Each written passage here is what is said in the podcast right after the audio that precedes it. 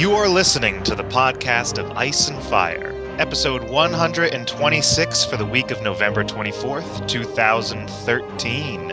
Welcome back, everybody, to the longest running podcast dedicated to George R. R. Martin's Song of Ice and Fire series and occasionally HBO's Game of Thrones. Um, as always, This is Amin. and this is Kyle. Yeah, it's just the two of us guys today, but uh, we are joined by a special guest. So why don't you introduce yourself and tell the listeners uh, who you are and and uh, and all that jazz? Let us know. Yeah, hey everyone, this is Julia. I'm no true lady on the forums, and I'm mostly active in uh, Vassals of Kingsgrave. So you may have heard some of the podcasts that I've been featured on over there. Uh, most recently, the Thor 2 review, and I also um, spearheaded the Feminism and Geek Culture podcast, which I know was a big but a topic of conversation on the forums. Feminism never sparks a debate. What are you talking about? nice. Oh, so Amin got another uh, Vassals regular over here. This is good. Fantastic. Yeah. Excellent. So, uh, when did, when and how did you get into the series? Um, the story starts way back in like 2002 or so. I was in college and dating a guy who was reading the books, and I saw, I do believe it was um, Clash of Kings in his apartment one day, and was like, "What's that book about?" And he actually told me quite a bit about everything he'd read up to that point. And so I knew about Ned dying. I knew about Cersei and Jaime having a relationship. And then when he finished, you know, basically spoiling the first two books for me, he said, "Yeah, but I don't think I'm going to finish reading it because it's going into weird places. I don't like what the author's doing with it anymore." And then So- you promptly broke up with him because yeah, well, it took it took like another year, but then I eventually did uh, because of that, for that very specific reason, and not having to do with anything else. Um, uh, but then, you know, fast forward to 2010, and I start seeing ads all over the place for Winter is Coming, and I'm like, that's that thing, that's that book series, and I sort of avoided it because I was like, oh, I don't have time to get involved with with anything this because I could already tell from the way people were talking about it online that it was like sucking people in like quicksand. And eventually, one hungover Saturday morning, I look at my husband, different guy, obviously, than the one who first introduced me to the books, very different. Um, and I said, Do you want to watch this Game of Thrones thing? Because we're obviously not leaving the apartment today. And we ended up watching the whole first season in like a day and a half. We just couldn't stop. And from there, I started reading the books. And then I started reading a lot about it online. I found you guys. And I think I've been listening for about two and a half years now. So, yeah. Sorry about that. so you you uh, experienced sort of say Ned's death twice before you actually read it for yourself, huh? Well, I didn't understand how important it was because I was hearing about it from, you know, when someone isn't really into something, but they're just like recalling it, you know, the way that they tell you how their day at work was. Yeah, so there's this guy, Ned, and then he gets killed, and it's sad, and it's, and yeah. You just smile and nod. You're like, oh, that's not okay. Yep. Mm hmm Yeah, it's like I had I had no idea that he liked high fantasy, so it was just kind of like, well, that's weird. You want to go get dinner now? Um, but it Bringing people It- together.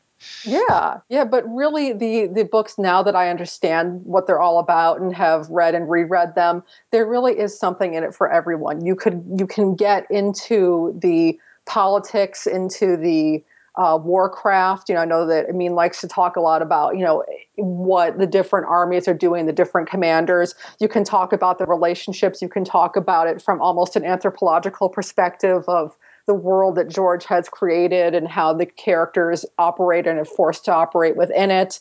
Or you can just talk about the costumes, which is what I like. Are you a cosplayer? Uh, no, I'm not. I just really appreciate pretty clothes. Okay.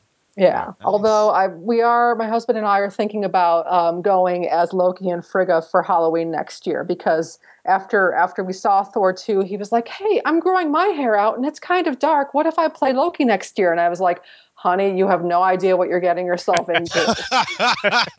He's like, oh, I got to do yeah. that. yeah, it's, it's this whole subculture that you can't you can't just dip a toe in it. You have to go whole hog, go big or go home.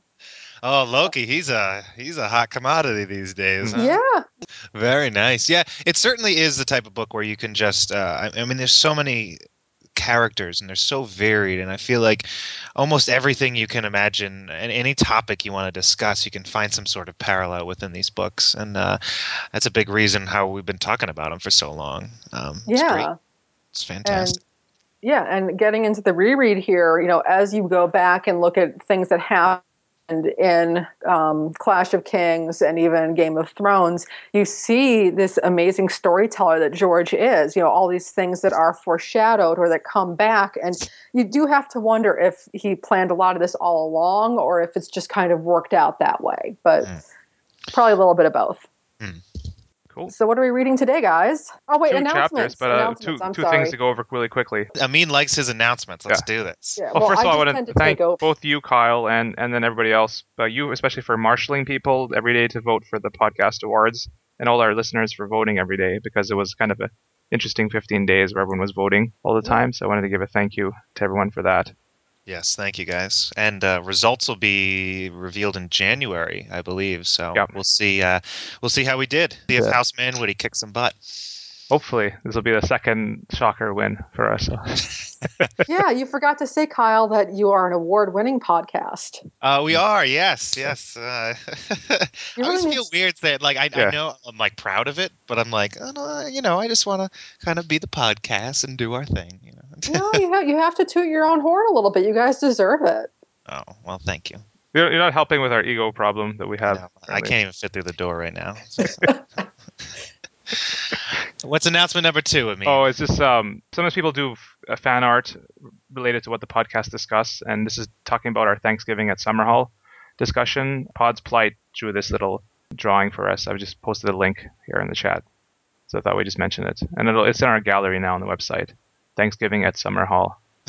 Now this was this was you talking about how a turkey explodes when you cook it. What was what was how did this come about again? Well, with the us? recent like frying turkey trend, there seems to be a lot of uh, fires that are started around Thanksgiving.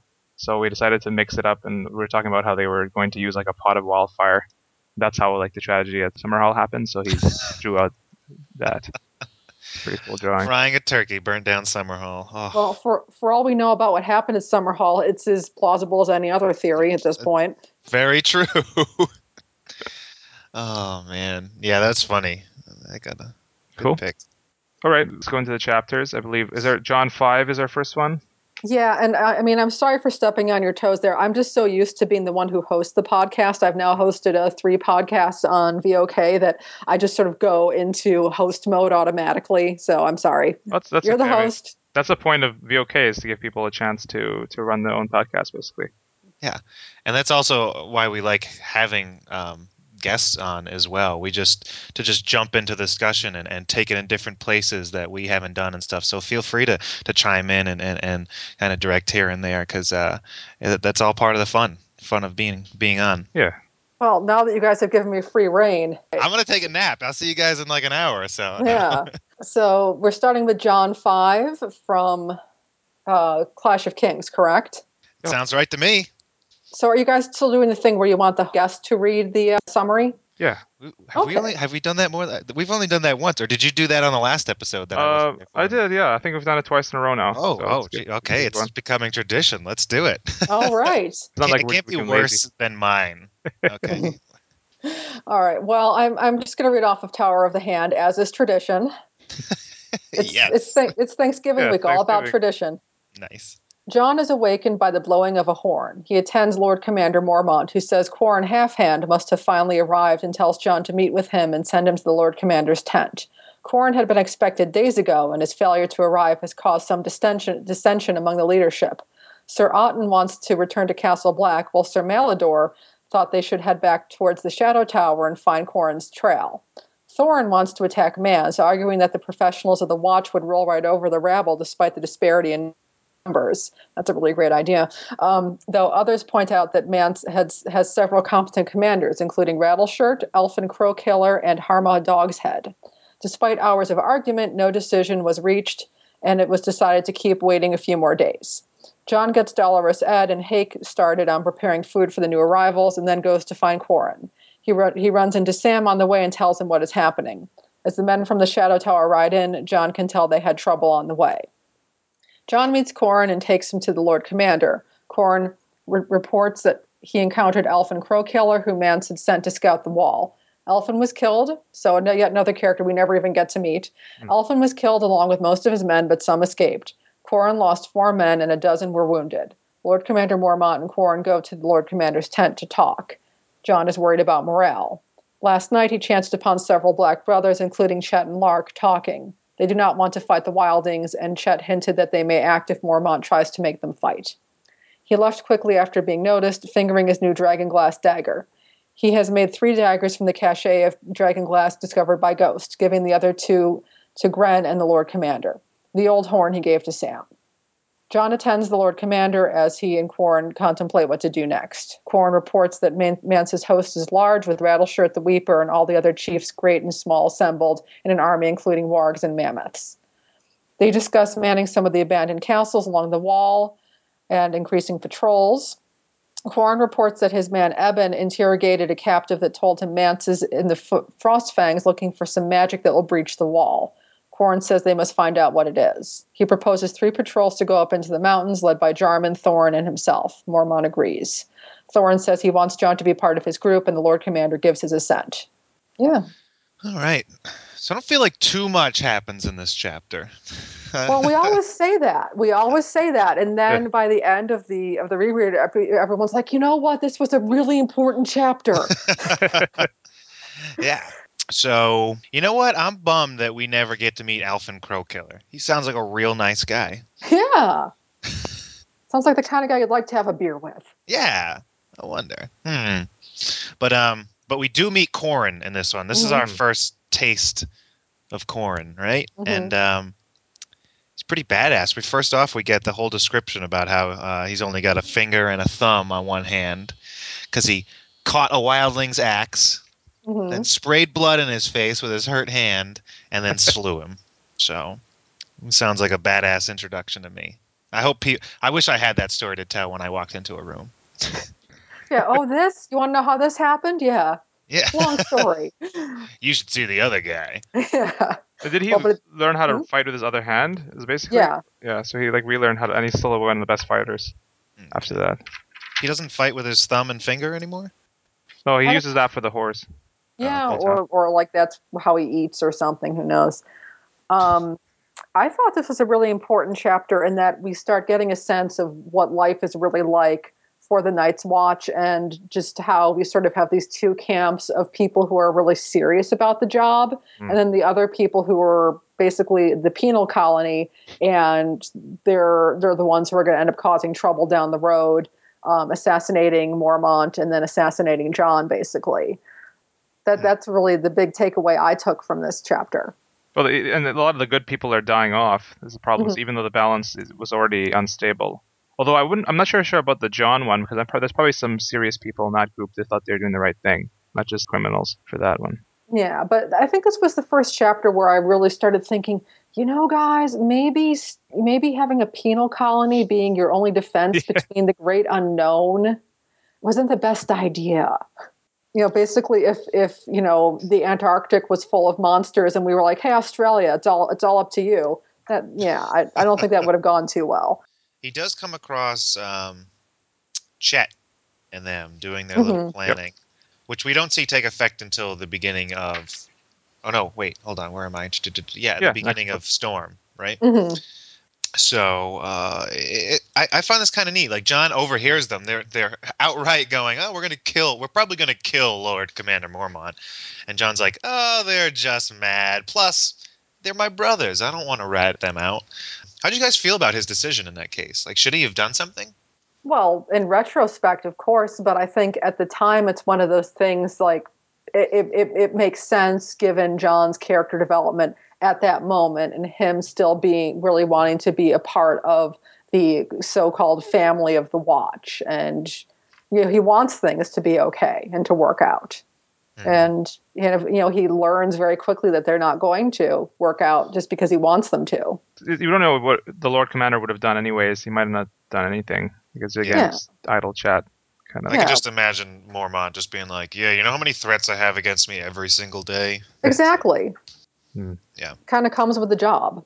Mm, indeed. So the big part of this chapter to me um, is uh, the distribution of dragon glass. Hmm. He kind of went through and he talked about ev- almost every single person that Jon had given a dragon glass dagger to. Kind of like set, it seemed like he was setting that up for like some other battle where these people are going to survive because Jon gave them a, a dagger.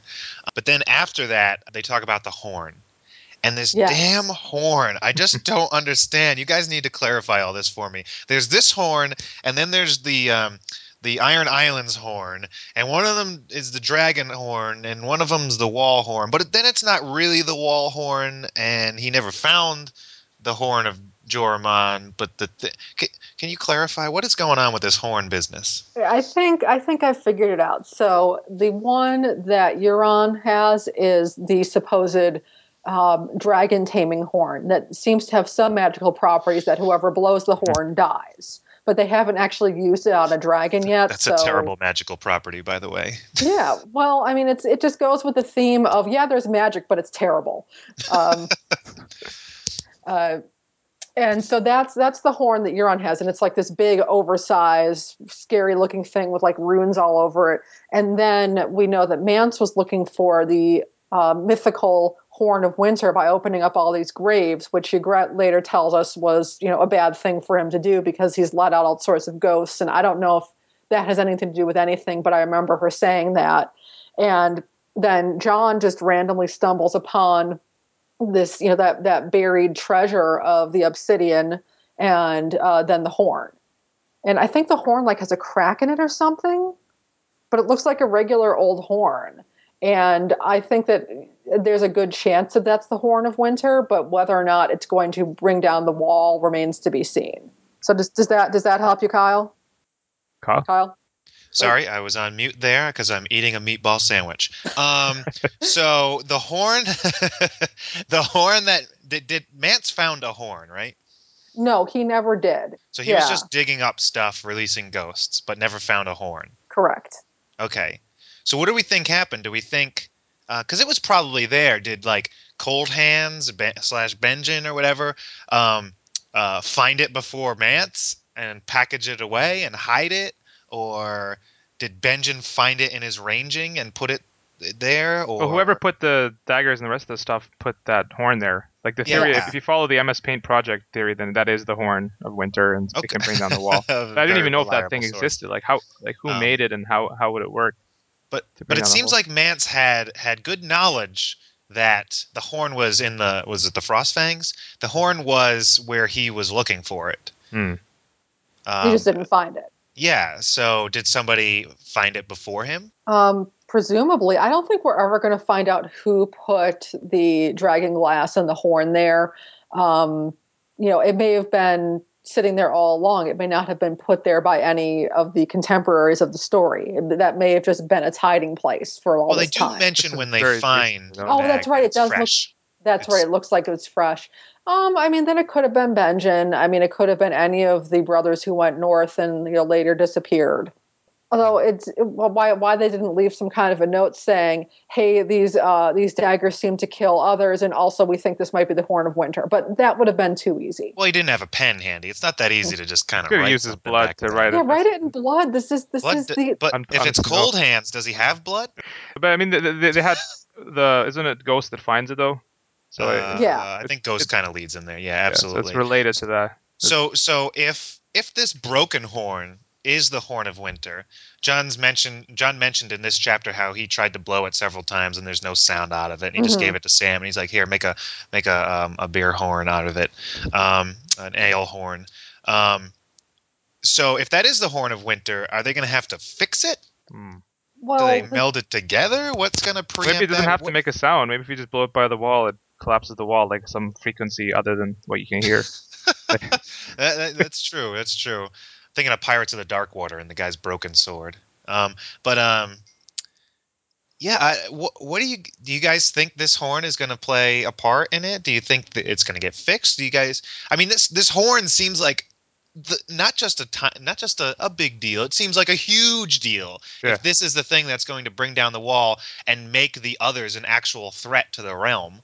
Yeah, Um, I mean, I- remember when it was first introduced and Jon tries to blow it, and I remember just cringing while reading it, being like, "No, don't, don't!" You know, it's just. But uh, then nothing happens.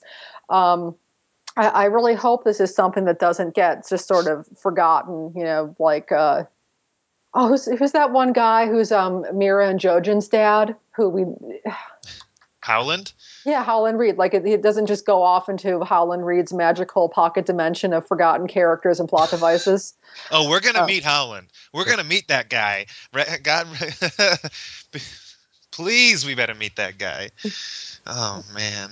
Yeah, and he'll just like have all the answers to everything. And it will just be like a whole chapter of him just going through bullet points. This is what this means. This is what happened here. This is whose Jon parents really are. And yeah, no, that would never happen.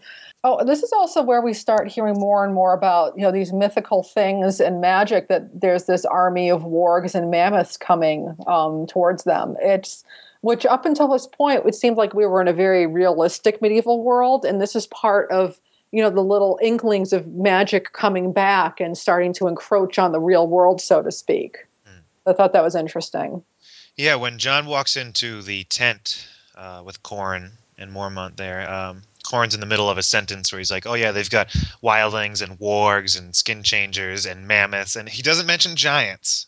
He Mm. might have already, but um, he's definitely rambling off these things, and you're like, "Whoa, wait a minute, what's going on now?" Um, so we get all that. How come you guys don't think uh, there are there are any giants ever? How come you don't think there were any ever south of the wall? Or were they? They just get killed? How come uh, none of them want to Well, hang out and be part of a they helped build Winterfell. Is the is the story? Okay, So but that was you know that Yeah. was ages and ages ago. How, how come there isn't a a, um, a giant that gets past the wall somehow with some other wildlings and he's like, I want to join a kingdom. I want to become a knight. Like, what's going on? Don't don't these, any of these giants want to be part of the the um the regular world? Well i mean why are there no mammoths south of the wall why are there you know, there's there's lots of questions about why these things are up there and not in other places i mean it could just be sort of a natural distribution of different kinds of wildlife so to speak you know that you're not going to see a snake up in the north where you know whereas you wouldn't see a woolly mammoth in dorne Hmm. it, it, could, it could just be as simple as just you know environmental factors Far too scientific for me. they just No, withdrew over time. I mean, so did the children. Just kind of Yeah. they were in a downturn until really- until recently. Gotcha. Yeah. They had too much inbreeding in the giants and the mammoths. um, Here, here's a important line when Dolorous Ed talks about how they were as useful as nipples in a knight's breastplate. is that the first time we hear that phrase I think it's in there a few times in the books. yeah, because Tyrion says it at some point too, Yeah. right? I think it, I think apparently it's a reference to like the Batman movies, like George putting that putting that in there. did think about that the first time I read that line. And I was like, no, it can't be, can't be. But if it is, that's great. That makes me love George even more. Oh, George. Hmm. Picking on Schumacher. Um, yeah. I, I just like the way the horn is described. You're like Sam likes things, even old, useless, worthless like things. It's like oh, there's something more to this horn. I don't know if it's going to bring the whole wall down. Like I, we Yeah. think the wall's going to fall, but is it going to just fall because of the horn I don't know. and like dissolve, or are they just going to get through it? but it, it's it doesn't it seems like too much of a coincidence to have them talk about that horn in the Yeah. same chapter where they talk about Mance trying to find something that will bring down the wall. Yeah, a magic that will breach the wall. And also at this point, we don't know why Mance is trying to get south of the wall. We don't yet know really that there's this encroaching threat that is causing the Wildlings to want to, you know, get the hell out of Dodge. I want to say that uh, Thoren Smallwood was uh, interesting. I, he's dead now, though, right? I think he died in the third book, but uh, he seems like a feisty character. Thoren If Small. He it's a- seems like I thought him a little like bulldog. He's like trying to make up for something. I don't know what though. Thoren Well, if it's a character I don't actively remember, I just assume they're dead. So Yeah. Thoren Smallwood. He's friends with Sir Alliser. they send out ravens to every king, and they're like, if someone wants to be the king, they should defend it, mhm. defend the realm. So that's interesting with Stannis coming up there. Yeah, Yeah, and that was something really quick in in the TV show that I didn't like the way they handled that. It was supposed to be this great sort of redemptive moment for Stannis, and then they just turned it into Melisandre just coming in and being like, "Yeah, we should do this because I think we should," you know, not instead of it him it being Stannis's choice.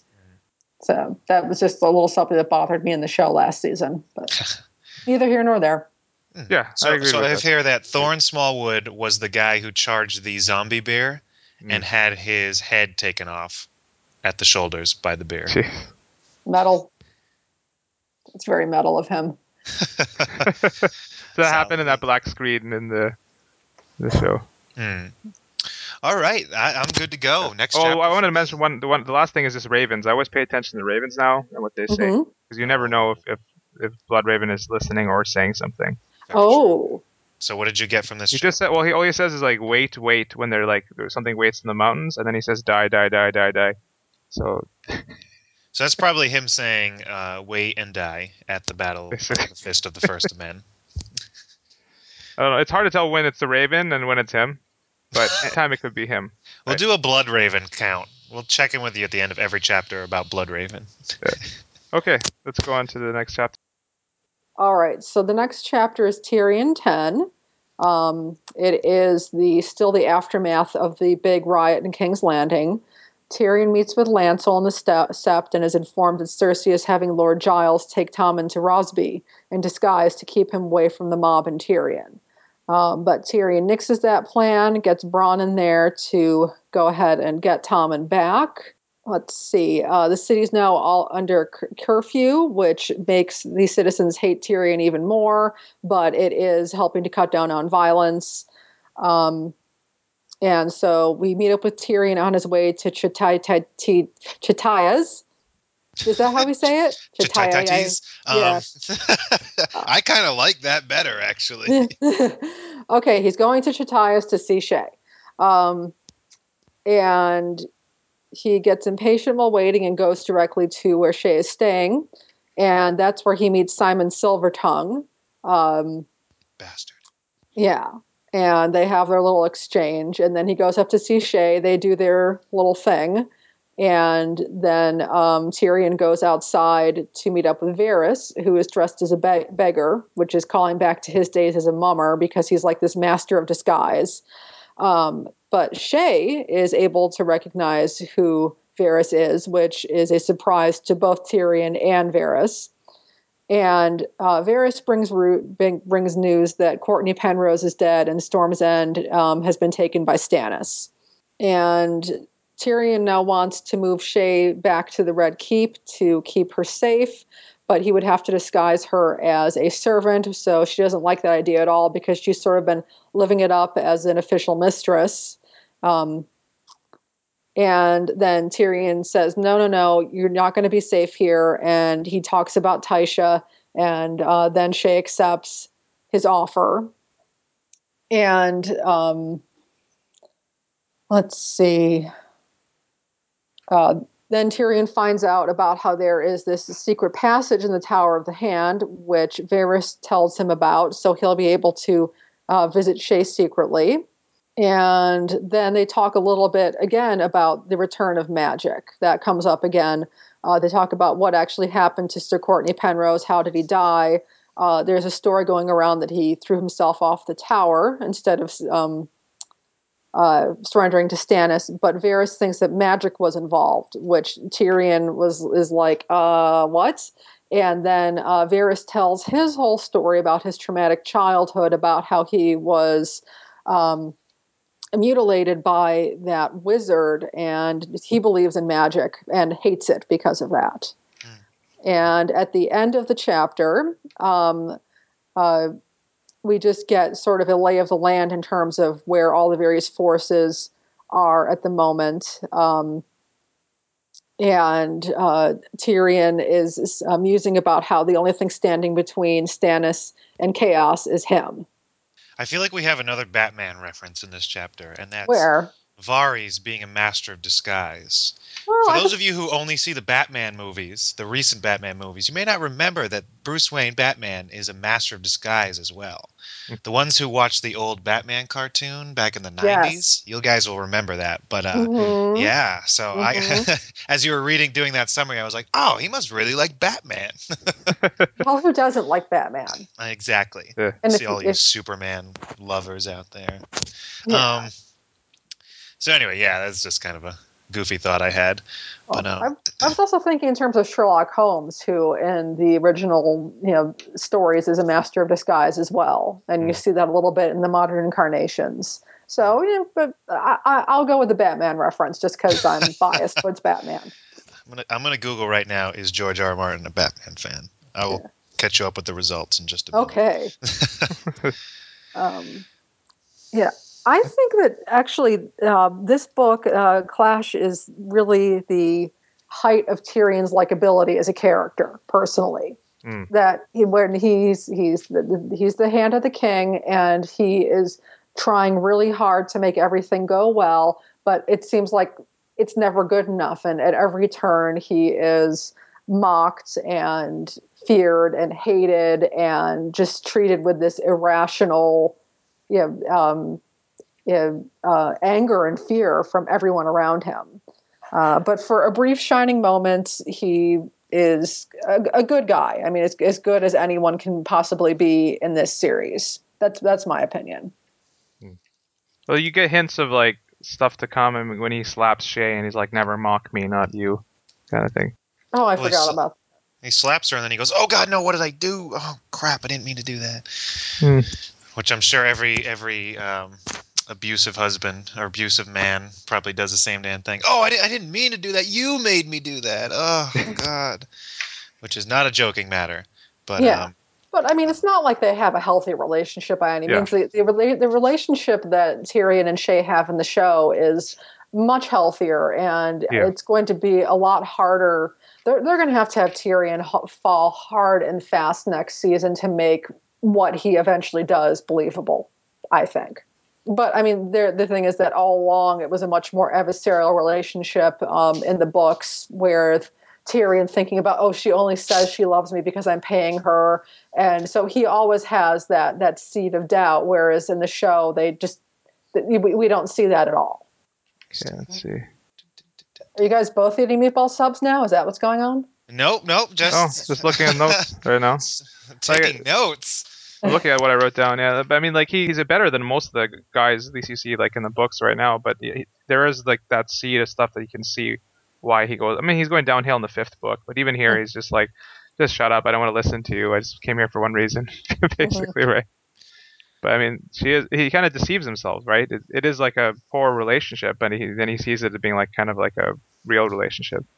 Yeah, same he's time. he's very torn that he wants to have a normal, nurturing, loving relationship, but he because of all the things that have happened to him in his life, he feels like this is all he can get. So it's Yeah. it's pretty messed up. What did Where you does think the of? line get drawn? Where um, why isn't she his girl? Is he still like, yeah, he's taking care of her and everything, but is he paying her every time he sleeps with her?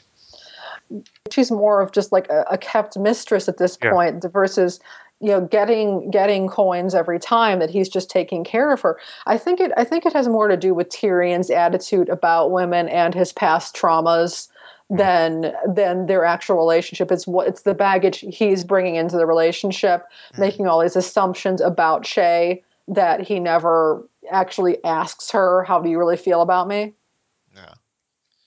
Yeah. So, so where does the line get drawn between um, Shae the whore or just a gold digging girlfriend?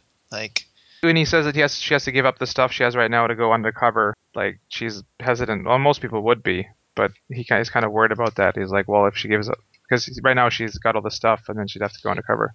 Yeah, she's going to go from basically being a, a kept woman uh, to, uh, yeah, having to live this very furtive, unpleasant life where she's going to be having to work, like actually do stuff. And we see that later on with her just being really sort of uppity around Sansa and Sansa just being like, what's her deal? She's a servant. Why is she mm-hmm. being so resentful towards me?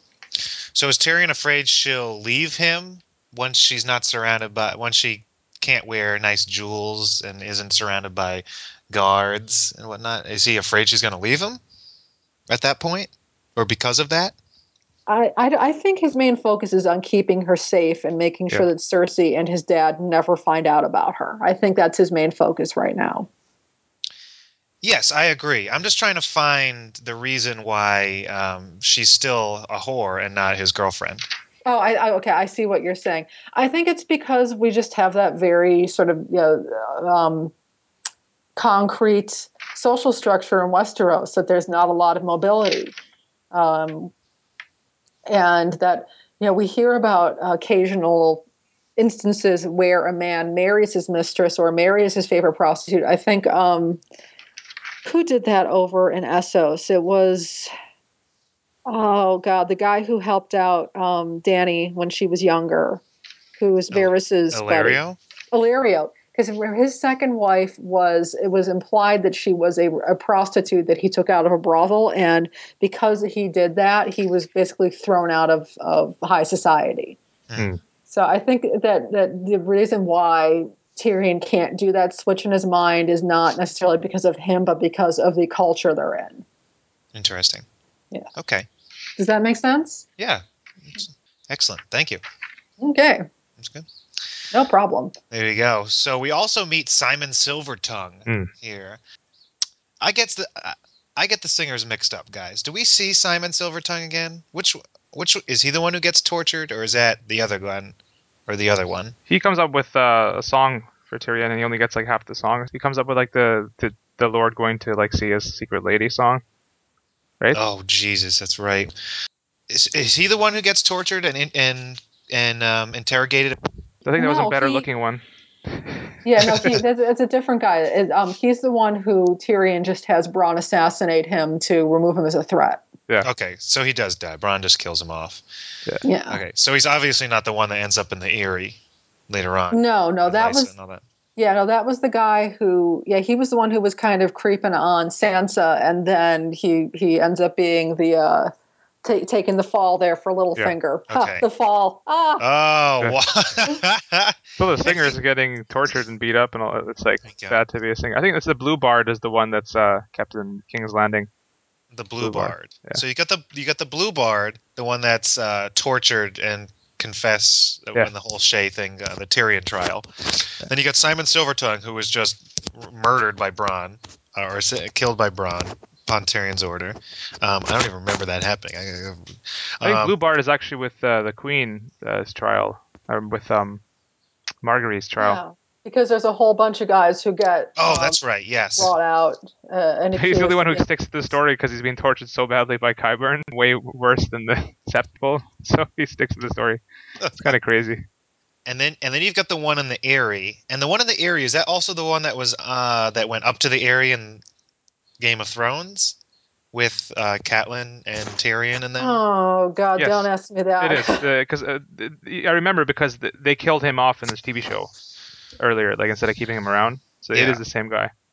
Okay, so he's the one that confesses or that Petyr like convinces to talk up uh, she Lysa fell or whatever. I can't remember the exact storyline. Yeah. Okay, so he's he's this the Eyrie. You got the Eyrie guy. and you got a whole bunch in King's Landing. Okay. uh, Mhm. woo! I'm getting them all mixed up. And you got the ones betting with Genna Lannister too. Genna so- Lannister, yeah, Tom Seven Strings. Oh But- yeah, But Genna. he's the best one out of all of them. I mean, he's the man. also the important takeaway is how we hear about uh, Varys's tragic past and just Oh, again yes. these inklings of, of magic being real and it's just it's it's out there somewhere waiting to come back Yeah, who do you think the like what that guy was doing in the story? Like, who was he talking to? Another sorcerer or to some? he was probably trying to sub- summon a demon or something like that um I- I I think it kind of goes along with this theme that up until the dragons were reborn, people who were practicing, who were still practicing magic, there was only a few of them, and it didn't go too well for them. You think? Uh, I think it was discussed in last week's um, podcast where uh, Dany is walking around one of the free cities or something, and they see a fire um, magician, and he's able to do a lot more than he was previously. yes. Like, yeah, before he could only like conjure a little bit, now he can like do a whole ladder of fire. Yeah. So, um, I think it's kind of telling us a little bit about the state of magic before the events of the of the current story, and that it's gone out of the world, and it's just yeah, like people, it's it's like trying to turn over a car in the middle of winter. It's just it's not happening. Hmm. Um, so it, it, to me, that says we have you know uh, magicians resorting to really, really extreme methods like, you know, mutilating a child to try to do whatever they're trying to do. So riddle me this. Yeah. Varys tells a story. He hates magic. He hates everything having to do with magic. He hates Stannis because he's got a magic uh, lady by his Yeah. side. He hates magic. Pure and utter hatred. Why is he so for Daenerys coming back to reclaim the throne? Because he doesn't necessarily see the dragons as magical, maybe? Or, Well, or or Daenerys is not his ultimate goal. Aegon is. yeah. yeah, Like yeah. Daenerys is just a tool to be used. Hmm. Um, because this was before she even had the dragons when they were helping her out. They were going to just use her and, and her army. Because now we don't know what he thinks about her. Yeah, And, and also, it seems like the actual truth of the stuff she's been doing in Essos has only really reached Westeros in rumor. And I mean, we can assume that Varys is more informed than most people, but even then, he may not know the whole story of what she's been getting up to. And also, we got to remember that before uh, Robert's Rebe- rebellion, the Targaryens had not had dragons for a really long time. So Yeah. maybe in Varys's mind, he no longer associates that dynasty with magic, just because it had not been a part of what they did for a long time, until the Great Turkey Fryer disaster at Summerhall. Uh, do you do you believe his story, like, or do you think he's changed some things? I mean, he kind of reminds me of um. Well, you you would know Kyle from like watching DS9, Garak. Like you never know if he's telling half a story or lying or that sort of thing. Interesting. But there's always a hint of truth in it, I feel. Hmm. Yeah, I mean, I'm always prepared in, in in a series like this that sometimes when a character says something, they are telling the truth, and it's always when you least expect it. Hmm. Yeah. I don't know. I can't help but believe Varys in this story. I just I, I reading it, I believe it wholeheartedly. I'm like, "Oh my god, I can't believe that happened." No wonder he's so he's so determined to to to follow what he's after, like to just go get whatever his ultimate excuse me, whatever his ultimate plan is. Um uh do you guys read this and not believe it? Um, I feel no reason not to believe it. Yeah, I think it's I think it's like ninety percent true. There might be a ten percent change Mhm. in there, but it seems true. Well, I mean, since since he is a mummer, since he is a performer by by his very nature, he's probably embellished a little bit for dramatic effect. But I mean, how else would he have gotten, you know, all of that part of him just chopped off? I mean, it doesn't seem, you know, he he wasn't in the Unsullied. He wa- it, it just it, it seems like as plausible as anything else. Hmm. Oh, it's pretty gruesome. Either way, that's it's just so weird because you know he he takes some root and stem and he does all his magic and hoopla and everything, and then obviously there's a time lapse um, in his story because he's like, yeah, that all happened, and then and then later on he just kind of let me go, and so he he has he obviously had time to heal, and this guy took care of him enough so that he didn't bleed out and die Mhm. from his um, destemming. Um, but uh, Hmm. yeah, so there's this. There must be this time frame in between when it happened and when he was released from this guy. Just see, oh, I feel like there's just a chunk of the story that I'm like, what else happened in there? I would say we don't want to know. Yeah, uh, Just Boo. just just to assume that it was nothing good. yeah, crazy. Yeah. Hey, hey, Kyle, I hear your little birds over there. Oh, can you? Yeah, I can hear this, this very faint tweet, tweet, Well, tweet, speaking of Varys, right? Yeah. um, they're actually they're not Kyle, very you're about loud to tell us the, the story of your backstory now. The, oh, guys, when I was a young boy, I had a master. um, no, they're they're quiet today. Actually, right before we started, I had a weed whacker guy right outside my front window, so I almost had to. Um, I, I don't know what murder him. I guess. Um, so yeah, so back to the chapter. What else have we got going on here? Two what else happens in Quick this things one? on my part. I have one Mhm. is Tyrion talks about how he wants. He was thinking about getting something for the pain in his shoulder or something or elbow, but he's like he doesn't trust maesters anymore. He doesn't know what they're up to. So that was interesting. But Oh, going into the, the Grand Maester conspiracy theory. just bringing the distrust of maesters that early in the series, and then they also talk about the plan to, as you said, to to like take away Tommen to safety. Yes, let's that. discuss this because this Okay. never comes to fruition. Um, Well, it happens, but it's taken like it changes, right? I think Tyrion interferes. I'm trying to recall what happens with this plan. Because I was reading it and I was like, "What? He's supposed to go to Rosby? I don't remember this part. Well, because Tommen definitely stays in King's Landing. Um, What is it that happens that that Well, I think Tyrion that? takes con- doesn't he take control of Tommen though because he he uses Tommen as a threat later on. Like he takes Tommen into his custody. He does, but but he's saying in this chapter that it's a good. It's like one of Cersei's good ideas to send him away. I just to can't recall what the heck happens that changes all this around. Yeah, I don't remember either. I know there's something up at Rosby later on. Like keep Rosby's like locked down and nobody's allowed to go into it, and there- there's theories about who might be there. But uh, Now, where is Rosby? Let me get my map out. get the map open here. where is Rosby? I'm gonna look up uh, That's a bad map. Lord Oh, there it is. Highwater. Um, it is north east. It is just northeast of King's Landing, between King's Landing and Duskendale. So uh, it's not that far away. It's like the closest um, landmark, pretty much, to King's Landing. They talk about the Hound being the only one to be worried about on the Kingsguard. Everyone else could be handled. Yeah, that, wow.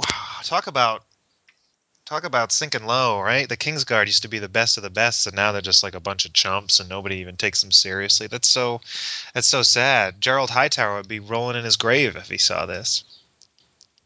Yeah, Jacelyn obeys Tyrion's orders, takes Tommen on the way to Rosby, and then takes Rosby in prisoner. Wow, I cannot remember what happens with that. Yeah, it makes sense to get Tommen out of there. You shouldn't have everybody there if Stannis shows up. After Bywater is killed in the Battle of the Blackwater, Cersei is able to have Tommen retrieved and brought back to King's Landing by the Kettleback Kettleblack brothers. Oh, So Tommen did go off to Rosby? okay. I and then guess just so. came back? Wow, I don't remember that at all. Well, because you don't see it in first person, right? You just hear about it. Yeah, and then also in the show we have that scene with with Cersei Oh, yeah. about to commit suicide and, and poison Tommen with her. So she like in the, in the show Tommen was still there. So that's why I think it was confusing. Mm. That's actually uh, one other thing to mention in the show, I guess, as we finish off, is is the Mhm. whole wizard thing, right? Because he actually Yeah. see the guy responsible for it brought to Varys. Oh, that's true. Yes, and we don't have anything like that in the book. Did you like that, or you didn't like that? I mean, I, Um, I didn't mind it. I thought it was kind of, you know, visually pretty creepy and memorable in the show, but um, uh, I don't know really what it what it does Hmm. for me. Um, to, to me, it set up Varys as this guy not to be trifled with. yes, and is maybe a little bit of foreshadowing about you know about how powerful and like by the end of Dance with Dragons, he's just scary. Yeah. He's you know he starts off being Yes. kind of like this this guy like I go shopping with him. He seems cool, but by the end of Dance, it's just like you are terrifying, and yeah. So I feel like it's almost foreshadowing for you know him finally stripping away the last of his mummers farce of you know just being this sort of like like soft nice guy and just showing himself for being whatever it is he really is a Blackfyre who knows but uh yeah. It seems like all his plans are kind of coming to a head mhm. around around the dance, and he's just he's just stepping up his game, and there's no more, um, you know, nice slipper footing around. Um, yes But uh, actually, he's like, all right, shit's hitting the fan. It's time to step up, and I got to make this happen. exactly um Hey, really quick, I, I know uh, you have to get going, uh, Kyle, but uh, to go back to how we were talking about um, uh, Varys' story and whether or not we believe him, and you know the very end of Dance with Dragons, how there's the big um, debate over whether or not Aegon really is really Aegon, and how well uh, Varys had no reason to lie to to Kevan, you know, and, and that moment when he says that Aegon was real, but did he really say that Aegon was real? I don't think he did. I haven't done my dance reread yet. So. Okay. Well, we have over at VOK. Step it up, man. I know. Jeez. He doesn't. Yeah, he, he really talks about uh, how good of a ruler he'll be, which doesn't really relate to whether he's got the blood. He's just saying he's gonna be a great, great ruler, which is what Yeah. matters. I Yeah, no. want to believe it so bad. I want to. But you want to believe it is actually him? Yes, I do. I w- um yeah. I, I, I just, I don't know. I want to believe like Mulder here. Um, Yeah, no, no, yeah, like how I really want to believe that the Hound is still alive and that he and Sansa are going to get reunited, even though every single thing I see about that is just like, no, they're never going to see each other again. Give Oh, it up. don't No, he's alive. The see each other is a difficult part. I don't want that. Kill that guy. Oh no. Now they're gonna come Um, for you, root and stem, Kyle. So Wait, now I'm getting confused. No, I want, I want um, Aegon to be. Um, maybe I don't want him to be Aegon. I want him to be a Blackfyre. That's what Yeah. I want. Whether or not he is Aegon and the Blackfyres are just using him, and he doesn't know any better because he was just a young kid when he got taken away.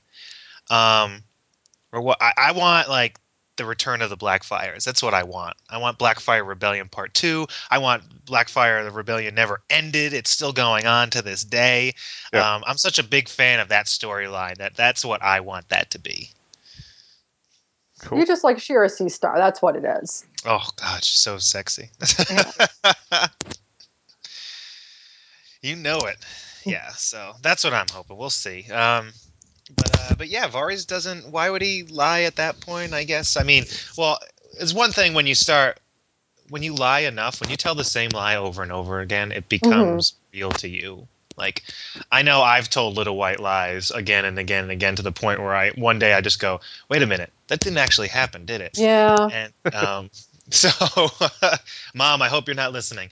No, um, but yeah, so you you just say things over and over again. It becomes second nature. Um, you just that's just how you answer. That's just what you say. It becomes that. Uh, that becomes the reality. in Yeah, but the the well, the piece the piece of dialogue that I focus in on is where you know Kevan in his death death throw says no Aegon is dead, and instead of answering no he's alive, um, Varys says no he's here, which to me is a big distinction. Mm. Yeah. That you know that that Aegon quote unquote is here now, and it don't it don't it doesn't matter whether or not the original baby Aegon is alive or not. They have resurrected the idea of him. Yeah. And that's I mean that's really what it means to be a pretender. It's like if people believe you are who you say you are, it doesn't matter if you are or not. Yeah. I don't know why I went off on that tangent. It just seemed very important at the time. we never go off on tangents here in the podcast. No, never. Oh. So, Um, anything else about this chapter, guys? Um, just that it's Tyrion just gearing up for again the Battle of Blackwater and, and realizing, um, not unhappily, that he is all that stands between the city and and ruin. Yeah, he kind of has that moment at the end where like, it's all me now. Let's Mhm. do this. It's like they hate me, but they're gonna love me when I save them. Which I think was something that Peter Dinklage did a really nice job with in season two of you know showing you know this sort of heroic Tyrion. I mean, I call uh, um, season two of Game of Thrones the Peter Dinklage Emmy reel because he was just so good for that whole season. he was good. There are good men out there dying. Let's go kill them, or whatever he says. yeah. Now that whole little scene, I could just watch it over and over again and like see something different every time Mm. in his performance. Mm. I also get in this chapter. Here's just a kind of a little throwaway thought, but uh, um, con- kind of confirmation that uh, Stannis is not that good in one one-on-one combat. Because we get Sir Cortnay Penrose. Uh, they talk about how he challenged him to one-on-one battle, and I, if Cortnay Penrose was that confident, this guy that we don't really know that well and probably wasn't even close to the greatest swordsman in Westeros, is like, yeah, I'll challenge Stannis. I can whoop his ass. Oh, you weren't there in the last uh, episode, were you? Yeah, yeah, okay. Like because because we did cover that in the previous one. Oh, you did? Yeah, like, it could also be that he just wanted, a, uh, like they said, an honorable way to go. Or and he said he, he would actually have like a, a champion if the king wanted the champion as well. So you think Stannis might be good in uh, one? I don't think he's a great fighter. I think he's like like Tywin. He's a commander, right? But I, I don't think it was per se Cortnay thought, oh, I can beat him one on one. It was just an option Hmm. to like almost cause like he didn't expect Stannis to take it, and even if he did. Yeah, Gotcha. we've never seen any indication of Stannis being a hand-to-hand combat guy. He's an idea guy. Terrible ideas, but ideas Yeah. nonetheless. Gotcha. Unless you go with Very the show Stannis, then then he would have killed Penrose in a second. All right. A- Anton um, at Anton Belane on Twitter when asked if George R. R. Martin is a Batman fan, says uh, one would hope so because Arya is pretty much Batman. Yeah, yeah. When you think about it, yeah. and then we have um, at Sandy 1987 Love says, "Nah, Batman refuses to kill." so there we go. Let's see, well, guys. Let's find out if George is a Batman fan. I think we've got a question for him when he finally comes on the show that hasn't been asked before. Yeah, I know you guys keep talking about someday that George will be on the show. It's kind of like you're waiting for Godot a little bit. Shh, he's coming. it's like he knows that you guys exist. Yeah. Yeah, but uh, he's a, he's a busy man, and if, If he came comes- on the show, we would the real get so problem, eh? many death threats and hate mail for distracting him from writing the books. exactly. Do you guys think that Winds will actually be out in time for next Christmas, like some people think? Um, I think he did a recent interview where he said, um, "It's probably not going to be that soon." Oh, That would be the Or whatever. earliest. It could. Yeah. It could be out, but that would be absolute earliest. It would be at the end of next year. Yeah. Um, I, I said I think I think my prediction in the last guys' night out was uh, was like November 2014. Um, I'm gonna push that back. I don't think it's gonna be that soon anymore. I think whenever it comes out, it will be a holiday release. Yeah. That it it will be later in the year in time for the Christmas rush. But whether that's next year or the year after or the year after that, I don't even know. All right.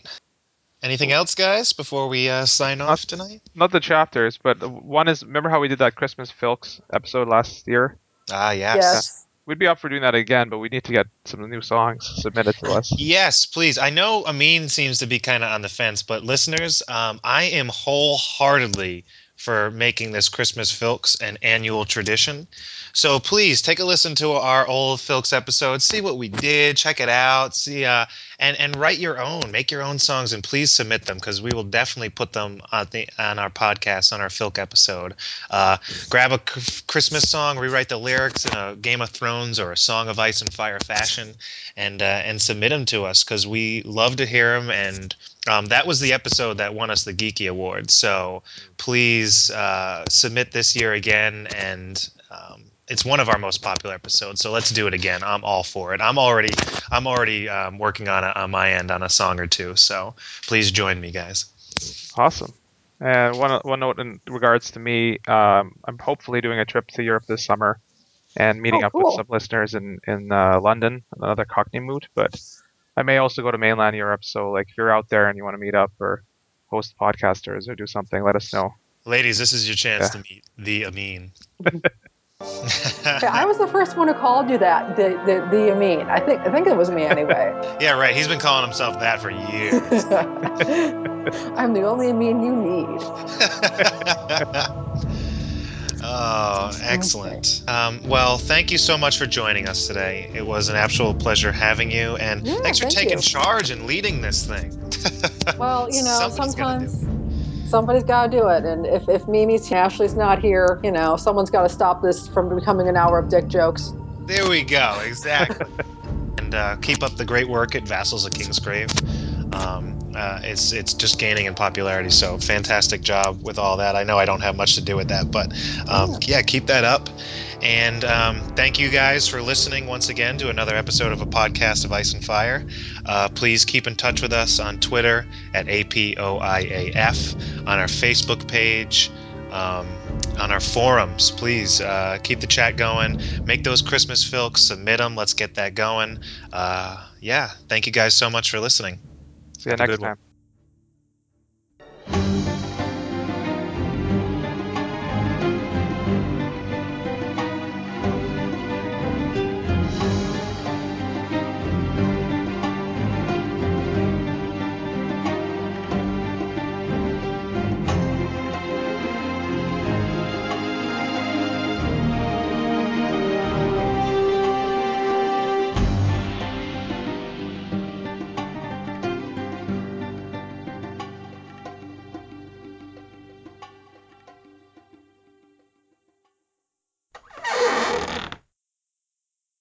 What's up, guys? Not too much. How, how are you today? Uh, well, let's see. It's a beautiful day in San Francisco, so I'm assuming the weather's much the same down in Los Angeles. Uh, yeah, it's it's gorgeous today. It's nice, which is uh, which is welcome since tomorrow and Friday are supposed to be rainy, rainy, rainy. Yeah. Hmm. Yeah, something you might not know, Amin, is that uh, when it rains in California, things get really, really scary really quick. More the people than anything else. You mean Yeah. driving or something, or if they're not used to Yeah. driving in rain? Yeah, people don't know how to drive, and also flash flooding and lands like uh, mudslides become really common depending on where you are and how bad how bad it's raining. Yeah, that's Mm. frightening. I always think Mhm. the I always think the big ritzy houses on the Hollywood Hills over here are just going to slide off every time it rains. Yeah, we've actually had that happen um, a couple years ago uh, down in Pacifica. A few houses just kind of fell off the cliff. Oh, Um, jeez. Yeah. I have to say though that the probably the scariest moment of my life was Mm-hmm. driving around San Francisco in Mhm. the rain on my manual car. Yeah. Oh, yeah. No, I I was very insistent about not having a manual car when we moved out here. That we Yeah. were going to have an automatic. Mm. I was visiting a friend and looking for parking, and I don't think I've ever been that scared in my entire life. yeah. Yeah. No, I, I I'm at the point where I will take visitors up the really bad hills on purpose just to scare them. But Ugh. yeah. So, awful. so if you ever come out here to visit again, I'll definitely do that too. Um, oh, I've been down that road. No, thank you. but there's really good ice cream on the other side. I promise. oh, I did have some good ice cream when I was up there. We have a lot of people on uh, Skype right now. As we like uh, oh, 60 people online right now or something. Let's see. cool. nice. People keep adding this account, which is Mhm. good. Uh, Nice. Yeah. All right, uh, Kyle's got to go in the hard cap in about an hour. So I guess I've got an hour. started. So Okay, you got a hard stop. All right. uh, um, d- well- yeah. I did want to uh, mention. Did you guys see this uh, news about Jack Gleeson, who plays Joffrey, about how he's um, musing about quitting acting after Game of Thrones is finished? Uh, yes, I, I posted something on the Facebook page about Oh, that. okay. How he uh, he plans to be done with it and and and do um, charity work and whatnot. And I hmm thought that was uh pretty sweet. I we'll see how true it rings, but um, yeah, interesting. What a good guy. What a swell fella. Yeah, he's he seems like one of the good ones. I guess he he took the actress who plays Sansa to her to her high school prom and all that. I, I kind of wonder if all this is making up for all the awful things that Joffrey does. oh, I can't imagine Joffrey and Sansa going to the prom together. That would be Well, they, they, they did. If you've ever seen School of Thrones on on YouTube, oh yeah. Yeah. um, Touche. That was a good show until the end. I think the last one of those wasn't as up to quality. yeah. Well, the way they ended it was it was on like one of those high notes that you know, just because we know that we will never have a happy ending in the real story, it just didn't Hmm. ring true. I guess. No. Um. Want me to do the intro and we'll just get Yeah. into it? Yeah, we do the intro and we'll intro her, and then I'll, I'll, a couple of quick announcements by me, and then we'll do the chapter. reads. Cool. Um. let me find my little note thing. Uh, Julia, you are a writer yourself, I hear. Uh, yeah, no, I started off in journalism, and then last year I left my job to work on my own um, project, writing a fantasy novel that's called The Evenarian, which I finished writing it, and now I'm just working on finding a publisher. And as part of that, I'm actually launching a Kickstarter campaign next week on December 2nd to get some funds to um, help get an agent. I'm uh, going to actually hopefully hire a consultant because the way publishing works these days is you don't send stuff directly to a publisher. It just gets lost in the slush pile and thrown away. You have to get the attention of an agent, but that's like the new slush pile. So it's actually, unless you have like the next big thing for sure, you have to spend a lot of time and effort crafting your pitch for an agent. And well, I thought I was doing pretty good with that myself on my own. It, it seems like there's just a lot of little ins and outs that I'm not really, you know, fully equipped for. So that's why I'm doing the Kickstarter. Um, so we have a uh, Facebook fan page for the Evenarian. The Evenarian is spelled E V E N A R I A N yeah, if it's something that people are interested in, you can look us up on Facebook and uh, get plugged into that. And I actually have an excerpt uh, from the novel that people can read. But like, so how Uh, long have you been working on this? You said for the past year or longer? Uh, yeah, I started it like last August, and then I finished it. I, I, I- I finished it um, like spring this year, um, but I also had a baby in the interim, so it's been a lot of me just you know taking care of the baby and then just working on this and then just doing general life stuff. So I haven't been uh, you know 100% on the book like I wanted to be, but you know it's still it's still happening. It's still it's still getting some love from me.